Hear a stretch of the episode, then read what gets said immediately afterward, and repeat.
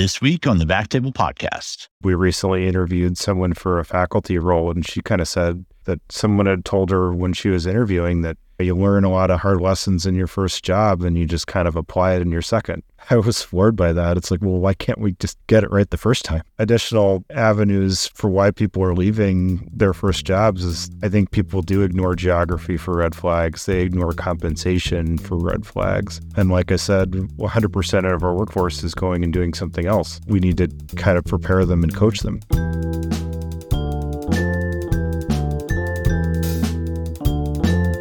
Hello, everyone, and welcome to the Backtable Podcast, your source for all things interventional and endovascular. You can find all previous episodes of our podcast on iTunes, Spotify, and on backtable.com. First, a brief message from our sponsor. RadPad was developed by physicians for physicians, clinically proven radiation protection during cine and digital subtraction angiography. Don't bet your career or your health on anything less. Trust RadPad radiation protection shields for all your fluoro guided interventions. See radpad.com for more information and contact info at radpad.com for a free radiation evaluation and a no brainer radiation protection cap. And don't forget to tell them that you heard about it on the Backtable podcast. Now, back to the episode. Hey everyone, and welcome to the Backtable Podcast. Today we've got a great episode lined up. We're going to be discussing the perspectives and expectations of IR training with Dr. Thomas Sullivan from Wake Forest. Welcome, Thomas, to the show. Awesome to be here, and thank you. Yeah, so Thomas, you reached out to me. Gosh, what was that? Maybe was it six months ago? Almost two years ago. Or was it two years ago? Really? Mhm. With this survey? Yeah. Mm-hmm. Mhm. Wow, it seems Yeah. like it wasn't that long ago. No, I asked for a little bit of input and a little bit of help, and you wrote me a very nice, helpful, detailed email, and away we went. Nice, yeah, and and so I knew that this was going to be important. And you actually made reference to one of our episodes with Barraza and I, which was like I don't know, probably three, four years ago, where we were talking about when that first Yeah. job doesn't work out. Yeah, the first like hundred episodes. Yeah, right, exactly. Yeah, where we talk about that all the time. And it was because it happened to Mike. It happened to me. It happened. The only person I think that it didn't happen to, it actually happened to Allie. It did not happen to Sabeen. It did not happen to Chris. They lucked out in that they're still in their first jobs. But on that note, are you still with your first job? No, No.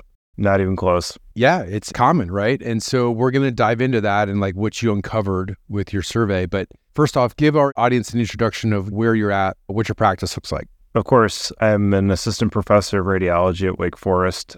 I'm the associate program director for the integrated diagnostic and interventional program, and then I'm the assistant program director for the diagnostic program. So I get to wear two hats, and right now I kind of get to be the fun uncle. Yeah, that's great. Yeah, uh, the majority of my practice is mostly venous reconstruction, portal vein interventions, and spine. Okay.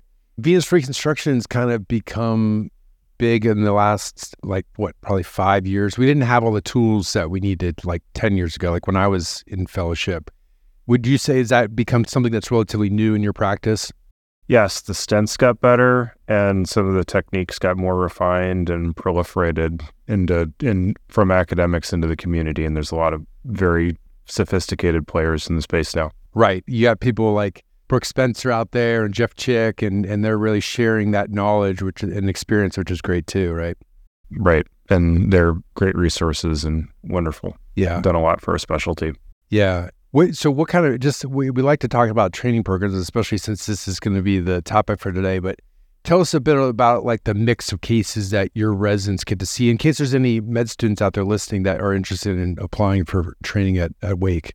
Yeah, we're finishing our recruiting cycle at the moment, but we have a very dynamic training program, and I'd love to get into that a little bit as far as in some of the things that we've done in response to the survey and some of the changes that we made here. But we have a very robust IO practice. We have a OBL experience. We have a peripheral experience, and we have a very robust spine and portal vein intervention practice. Fantastic. I mean, our job is to get our trainees exposure to everything so that they're able to survive and thrive in any practice environment that they find themselves in. Yeah, that's good. You're right. We are going to dive into that with the results of this survey. So let's get into it. How did this project come about? You reached out to me a couple years ago. I had minimal like input. You said I sent you an email back. I do remember giving a couple of questions that I was curious about, which was one of which was I think mentorship. Yeah, and you put them in, and I and the results are incredible, right? Absolutely. And so we'll get into that as well. But tell us about how this project came about, why you became super interested in it. So my very good friend and former partner Moaz Chowdhury and I were talking one day and we were commenting like nobody from any of our training classes are in their first job. And well, mean, this is horrible. You consider the expense, the personal injury that goes with perhaps buying and selling a home, moving a young family, all of the things that go into making your first job work. And then statistically, within the first two years, it often doesn't. And I know, I mean, everybody from my fellowship class at the University of Miami is in their second job. And so we were trying to figure out, okay, why? Like, what is really going on?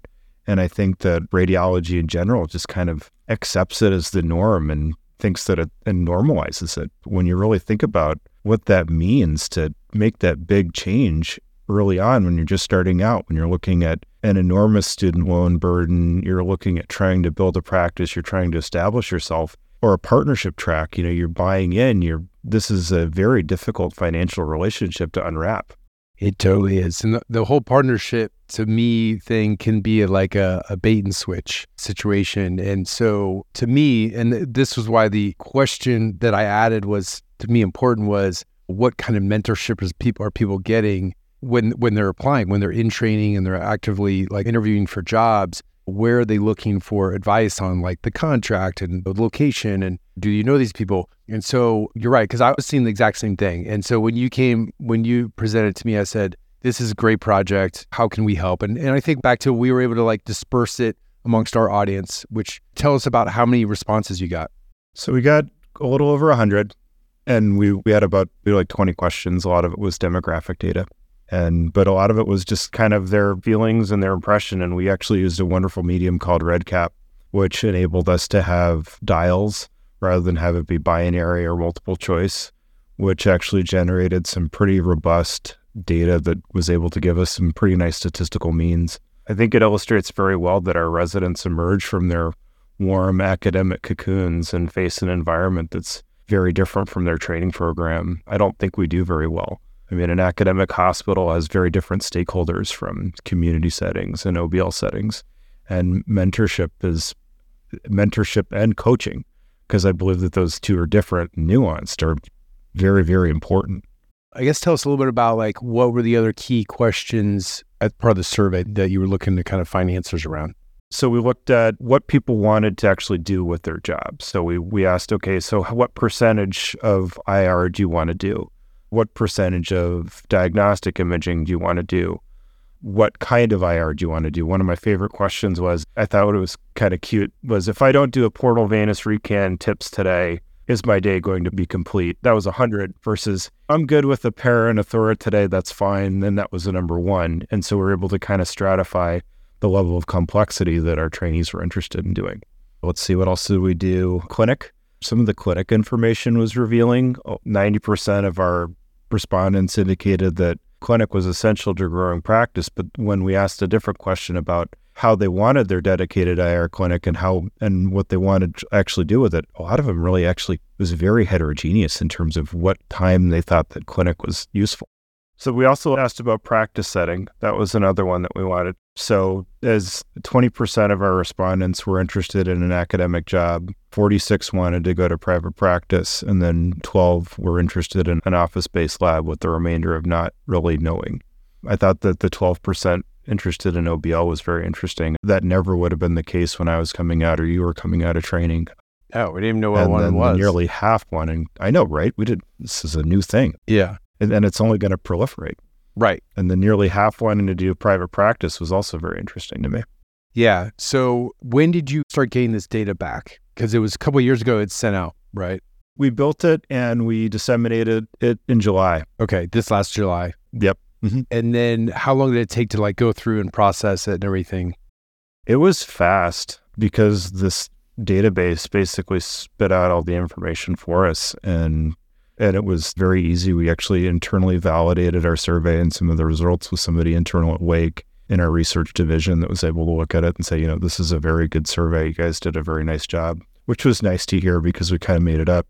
But, you know, we it was validating. And we spent maybe three or four days together and with also with our division director Mike Miller's input, looking at what the survey respondents said and really what they meant, and starting to think, okay, well, some of these things are interesting, some of them are not. When like your question about mentorship, so a third didn't feel like they were appropriately mentored, which on the surface looks okay. But if you think about a couple hundred trainees coming out every year, that's not insignificant.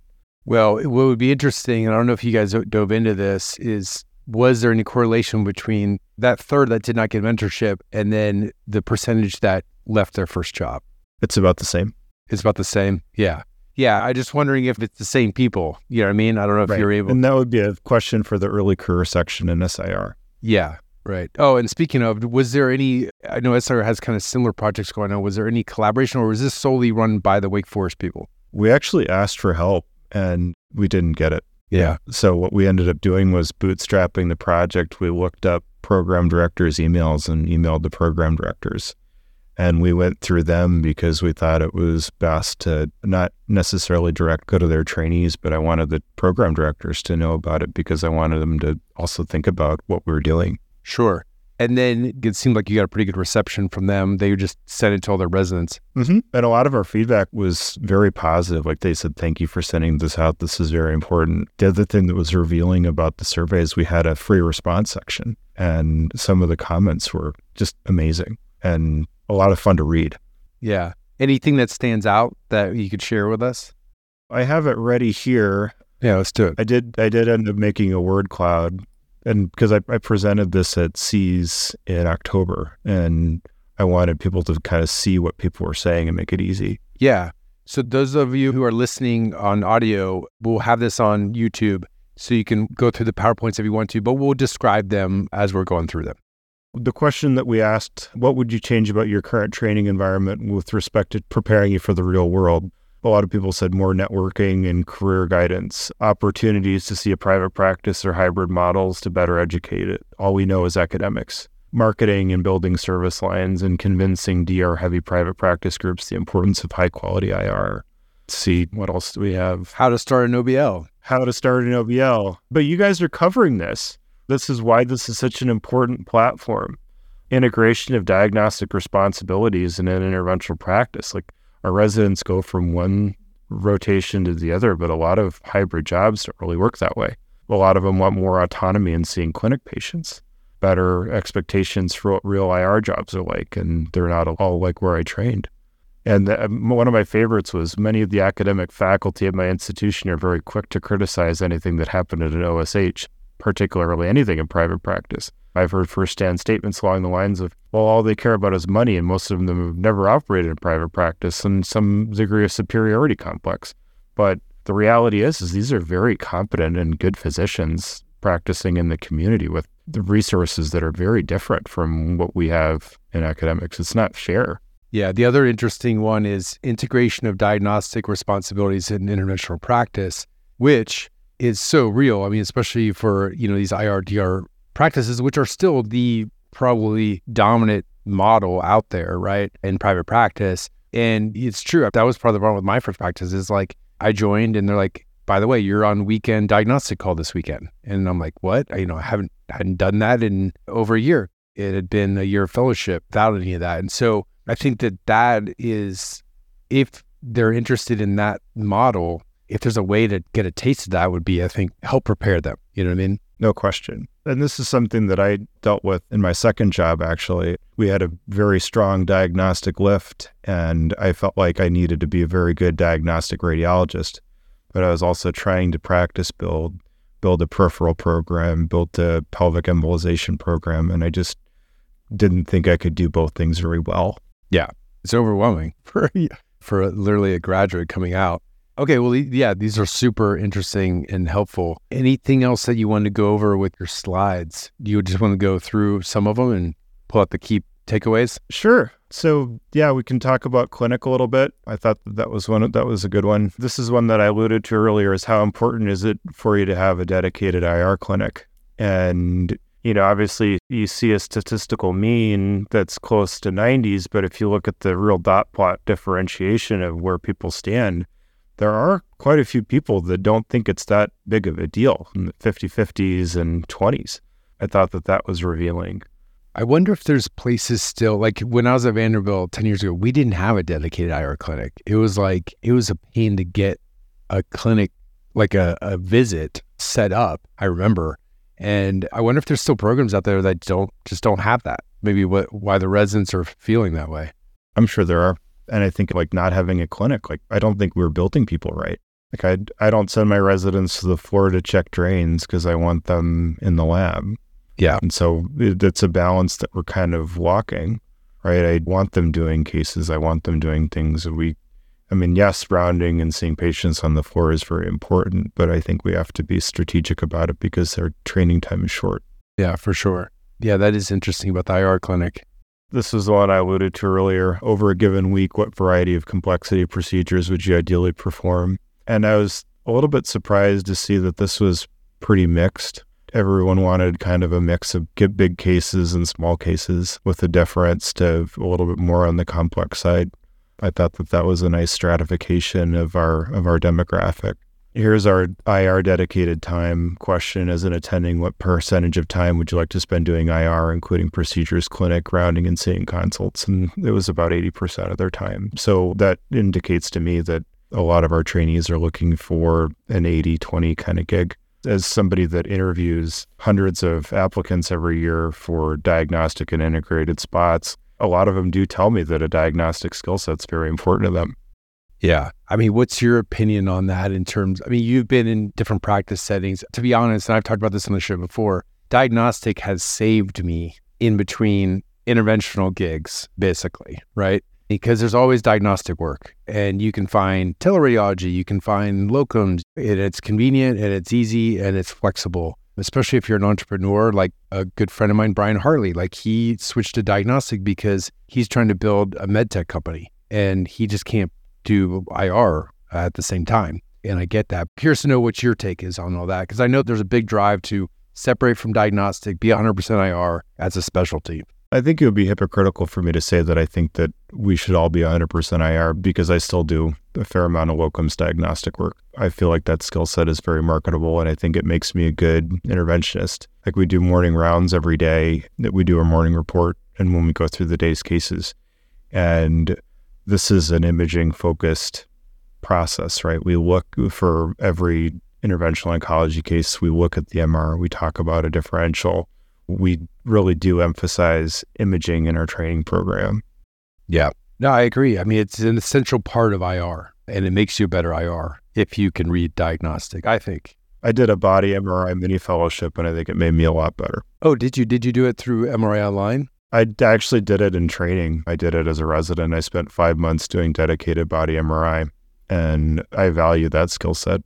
Yeah, you can really narrow down on those renal cysts and Bosniak criteria. I mean, I've I've seen I've seen it get people out of trouble too. Like you said, like a lesion that's T1 hyperintense, and someone called it enhancing, and then it actually ends up being not an HCC. You're kind of looking back and saying, you know what, this is actually not this is actually not correct. Oh, it's so true, and it comes up all the time when we get consults. Yeah, we get consults for a liver lesion that's not really well described. The referring doc, all they know is it was described as something that looks suspicious and then you look at it and you're like, well, this kind of looks like an FNH. Like, what are we doing? Yeah, yeah right. Fine. You're fine. Yeah, yeah, you're fine. So you're you're totally right. You're totally right. And then here's another chart that you're showing here. Yes, this is what was the single most important deciding factor for where you will choose your first job out of training. So we asked these residents. The majority of our responders were late in their training, so fourth and fifth and sixth year. And the number one was geography. And I kind of wanted to get into that a little bit because I think it can be a little bit of a pitfall. I don't know if you have any experience with that at all, but I think that there are things that people can overlook when we're looking at togetherness pressure and family, or there's a specific location that we really, really want to be in, and we're willing to overlook some potential deal breakers. The other important factor being compensation when they're not necessarily looking at setting. And I think that your job setting and what exactly you're doing every day is a little bit more important than where you're living. But that's been my experience. And you can also make the argument that if you're closer to family and you're raising young kids, that you're more likely to be successful because you have support. So this is a double-edged sword, and I think it's something that we kind of that we have to be cognizant of. Yeah, for sure. I mean, it's so true. There's so many different factors that come into play, and for me, geography was important because we had a young child, and my wife had to do her training. Basically, I had to get a job in Dallas, and I think I talked about this on that episode with Barraza, but it was really I was cold calling because there were no jobs, and I had to overlook a lot of stuff basically. And luckily, the job worked out for four years, but it still didn't have everything that I wanted. And that's why I ended up eventually leaving. So I think geography, is, for many people, a lot of it has to do with family. And I think you, you made a good point where being close to family is like a huge factor, right? To live separately, try to make a job work. I think that's kind of, to me, what I've seen is a big red flag to be like, oh, we'll make it work for some time, you know, away from family. But when you have small kids, that's incredibly challenging. Absolutely. Yeah. One thing that I thought was important along these lines in terms of geography was you mentioned less than 5% of all trainees want to work in a rural setting. That's crazy. Isn't I mean, interesting? Yeah, it's super interesting. And it shows the, the like dire need there is for IRs in a rural setting and I don't know if Kavi's, yeah, they did mention it. Covey and Ian Wilson are, are, working on, there's a company where they're trying to find help rural settings with locums, which I think is, is a great endeavor. Are you aware of that, Thomas? Have you heard about it? No, that's very interesting. This is a real problem. Like we're a, we're a tertiary center with, with multiple satellites. We have hospitalists that are putting people on an ambulance or a round trip here for paracentesis, and that's hours no, which is totally. strange. And then on that note, you also mentioned that the primary care docs aren't getting trained to do paras anymore because it's not a requirement. No, right. The ABIM eliminated a procedure requirement from their training. So we're going to be doing more of those, or nurse practitioners, or somebody's got to do them. Well, who is we, right? And so we're looking at that at Wake, and this is a progressive and wonderful place. And we have myself and our program director Carol Gear have actually generated a procedure curriculum for the diagnostic radiology residents. And what that's going to help us out with is something that Kavi and I talked about is procedural radiology curriculum and enabling some of our trainees, which actually do end up in rural settings. We are in Western North Carolina. Some of our trainees, not necessarily the IRs, but also the DRs, end up in a rural setting where they're it. And we want them to be facile with a biopsy, perhaps central venous access, ultrasound guided drainage, breast biopsies. We do arthrograms, and this is actually a pretty regimented and robust curriculum that we and that we sign off on. It's part of their graduation requirement that they undergo a procedural radiology curriculum because we're wise to this. We recognize that like with 5% of IRs wanting to go into rural settings, it's the reality is it's going to be very difficult for these small rural hospitals to hire someone who's been trained to do really big, mean, scary cases in a tertiary setting. Yeah, for sure. I mean, the thing that scares me the most, the thought of it, is just what lab you're walking into. Because again, in my old group, some of the labs that are out in like rural Texas that I've had to go and do cases at, they might have like a few coils on the shelf. They have like zero microcatheters. I mean, that to me is the scariest thing. Is just not having the resources to actually treat patients.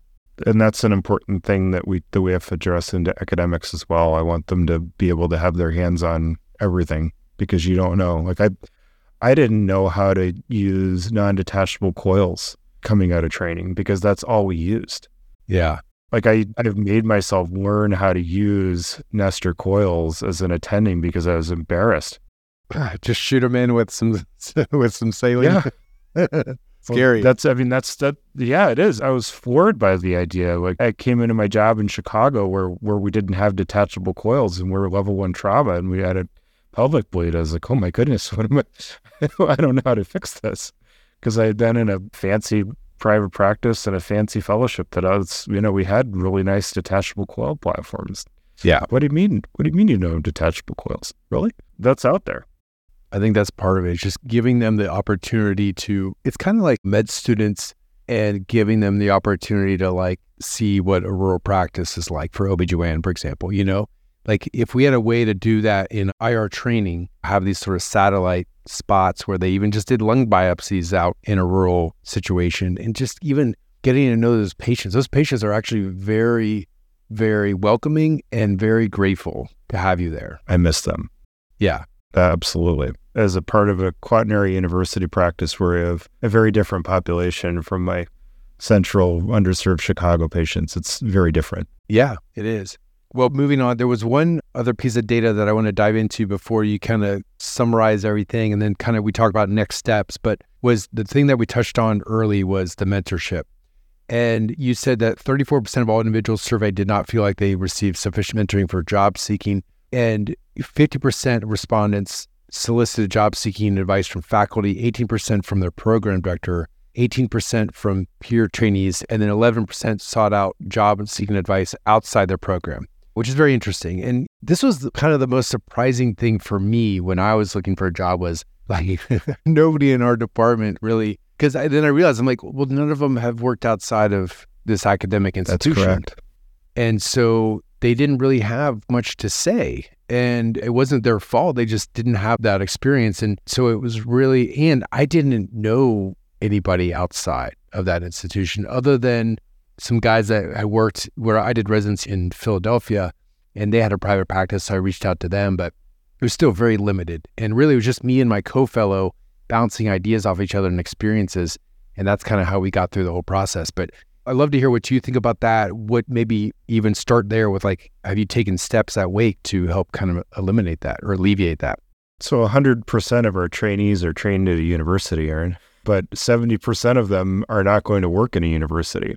And as we've established, a university practice is very different from anything else. And our trainees are coming out of university practices with the expectation that this is the norm. Like I grew up in Boulder, Colorado, thinking that everybody was rich and white, which is absolutely not the case. You are a product of your environment and the cases that you see and the people that you take care of. And you can ask people questions about contracts, but the reality is is a lot of them have never been in that kind of setting in that kind of environment.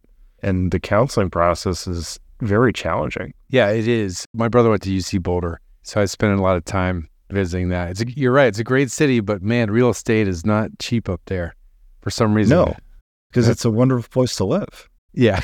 But how do we fix that? What do we do about it? I mean, I think, like you said, having a private practice relationship or having guest speakers, like we have guest speakers come and talk to us about their practices. And they generally kind of like it because it gives them an opportunity to network a little bit. And then we also have a very nice OBL experience now. We're actually sending our residents to do a month in an office based lab, and they get to see that, hey, you know what? Turnaround doesn't take two hours because we have a certain number of cases to do today and eight hours in which to do it versus and everybody's there and everybody's focused and everybody's on it versus that's not necessarily the case in an academic hospital. And it's turning out to be a valuable experience. Yeah no that's good. I mean one other question i had on that vein was you and i connected on social media and we've actually sought advice from each other via twitter. Do you ever suggest that to your trainees, especially with this mentorship piece? Is like, hey, feel free to reach out to Sunny Bagla to learn about the OBL space or those people that are really prominent on social media? I texted him too. I had a PAE complication and I messaged him and he said, Oh, don't worry about it. but absolutely reach out. Everyone on this platform is on it because they are looking at helping and interested in helping people out. And I would also say that building a network builds resilience. And you never know when your job or your life is not going to be what you thought it was. And reaching out to a network, being able to lean on people in different locations, different cities is always very, very helpful. And it's another reminder that this world is so small and everyone knows everybody. And yes, we're here to help and we are here to help people in training get better. Like I remember a complex case that I had my first two months as an attending, and I sent it to Brooke Spencer to take a look at and she weighed in on it. And I was for it. Yeah. I think what you're saying about network is incredibly important and something that I didn't realize as a med student or even as a trainee. But when I always think about it, I think of Jacob Fleming because he's so good. He's still a trainee. He's still under Beal, but he's so good at networking that he, when he was a med student, I met him at SIR and he just came up to me and was like, Hey, Aaron, I love what you're doing Backtable. It's great. And that's it. That's all he said. And I remembered him from that day. And here we are four or five years later, actually five years later, and now he's one of our hosts. And I don't even think he's that outgoing. He just likes to talk to people and he's so passionate about IR and, and MSK interventions that I think you just have to realize that people are not, especially in IR and especially, like you said, on this platform, they're not as intimidating as you think they are, right? Dan no. Z is not as intimidating as you think he is. Like he's a incredibly nice guy and willing to talk to you. You look up to these people because we always have, and, and they're in these big positions. But at the end of the day, I think that we all just want IR to thrive and we want people to, again, find the job that's best suited for them. And so I'm echoing what you just said is just network, even as early as a med student, if you're interested, whatever your specialty is. Absolutely. And it just it, it, adds more tools to the shed. Like I have Doug Beall's cell phone number. I've never called it, but I but I have it and it just makes me feel better when I'm taking on a more complex spine case.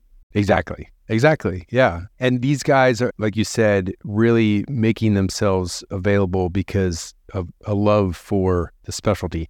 If somebody is not, it's kind of like maybe this shouldn't be it. Maybe exactly. Yeah. Exactly. Exactly. But I mean, are we kind of circumventing a lack of training infrastructure here, or is this part of our culture in IR where we're small and we're happy to help each other?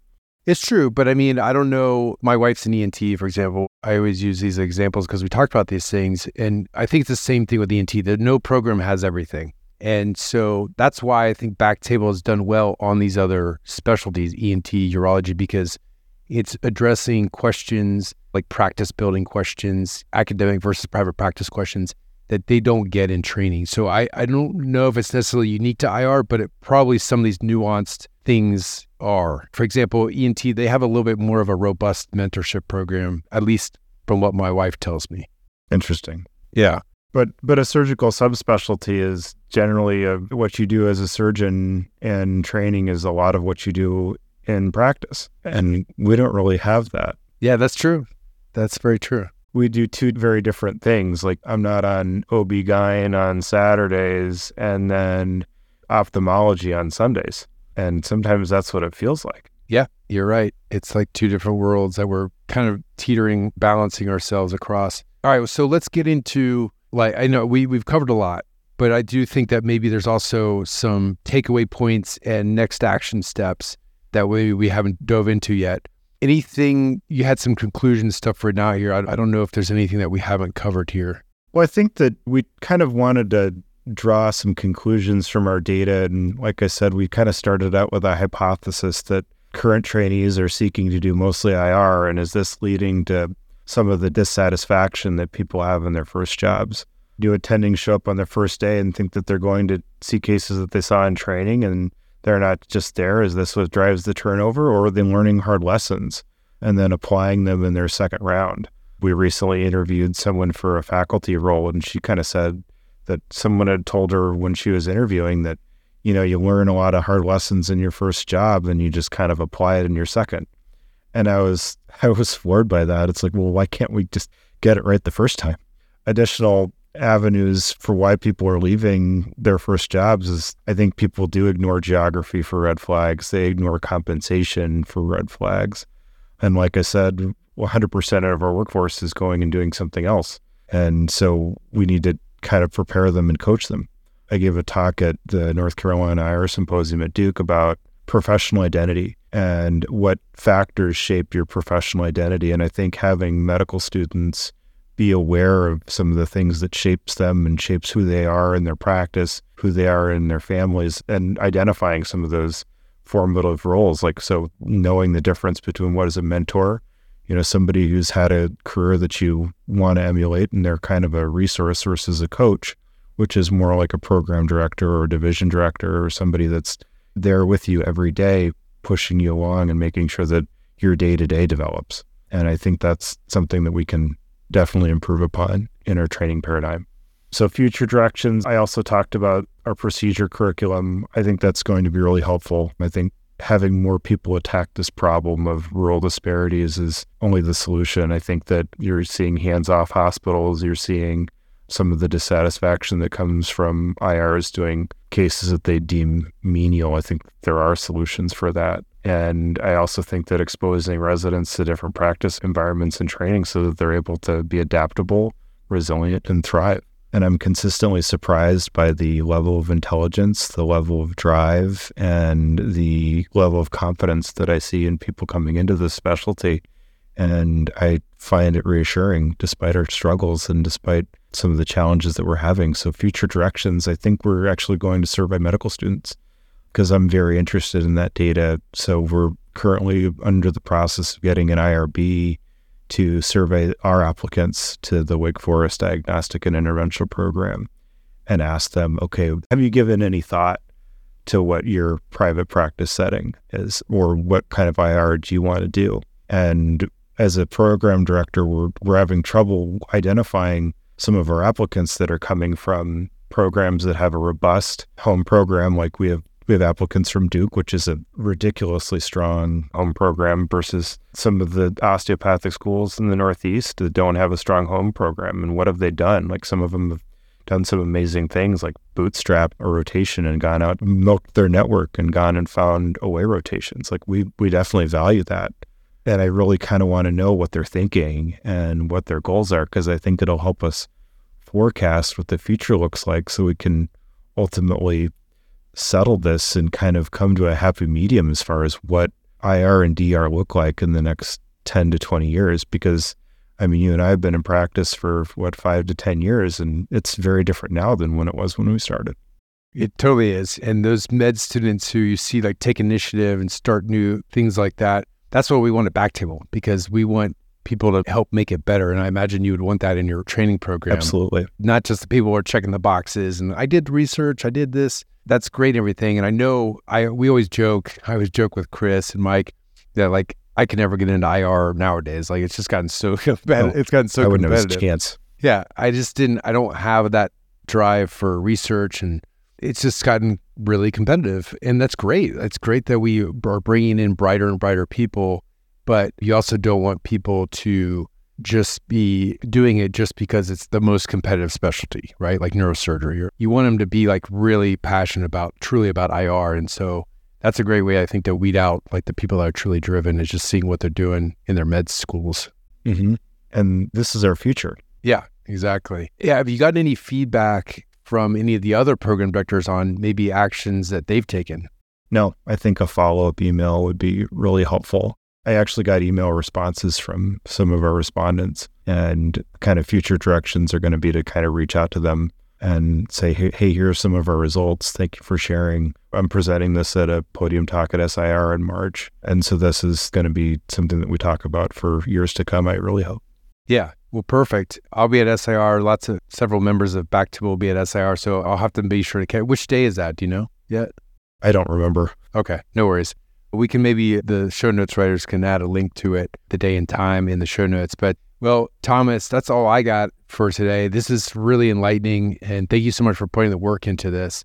Anything uh, that we can do at Backtable to help? I know we, because we're so geared towards private practice, that I think that that's just ends up being the topics that we decide on. And that ends up helping the residents, I think.